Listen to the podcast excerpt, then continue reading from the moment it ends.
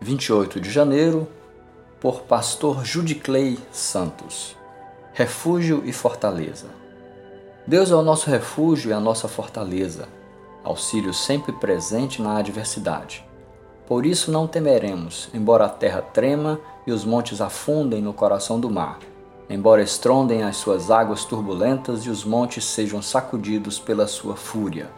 Salmo 46, versos de 1 a 3. O Salmo 46 foi escrito no contexto de um grande perigo. Jerusalém estava cercada pelo exército assírio e sob essa ameaça de ser invadida e destruída. Aquele foi um momento de crise muito grande, mas também uma rica oportunidade para a nação conhecer o poder e a graça de Deus. O salmista expressa sua confiança em Deus e celebra o grande livramento recebido.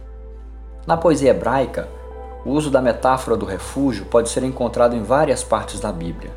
Muito provavelmente o rei Ezequias está trazendo à memória a promessa de Deus a Abraão.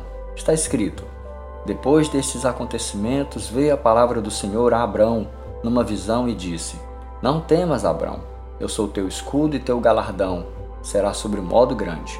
Gênesis 15, 1. O salmista é um judeu, filho de Abraão herdeiro das tradições de Israel. Ele conhece o Deus da aliança e sua relação pactual com seu povo. Portanto, sua confiança está no Senhor, que o protege e o guarda, como refúgio, escudo e fortaleza. Vivemos em um mundo perverso e, tal como o poeta, estamos sujeitos aos mais variados perigos.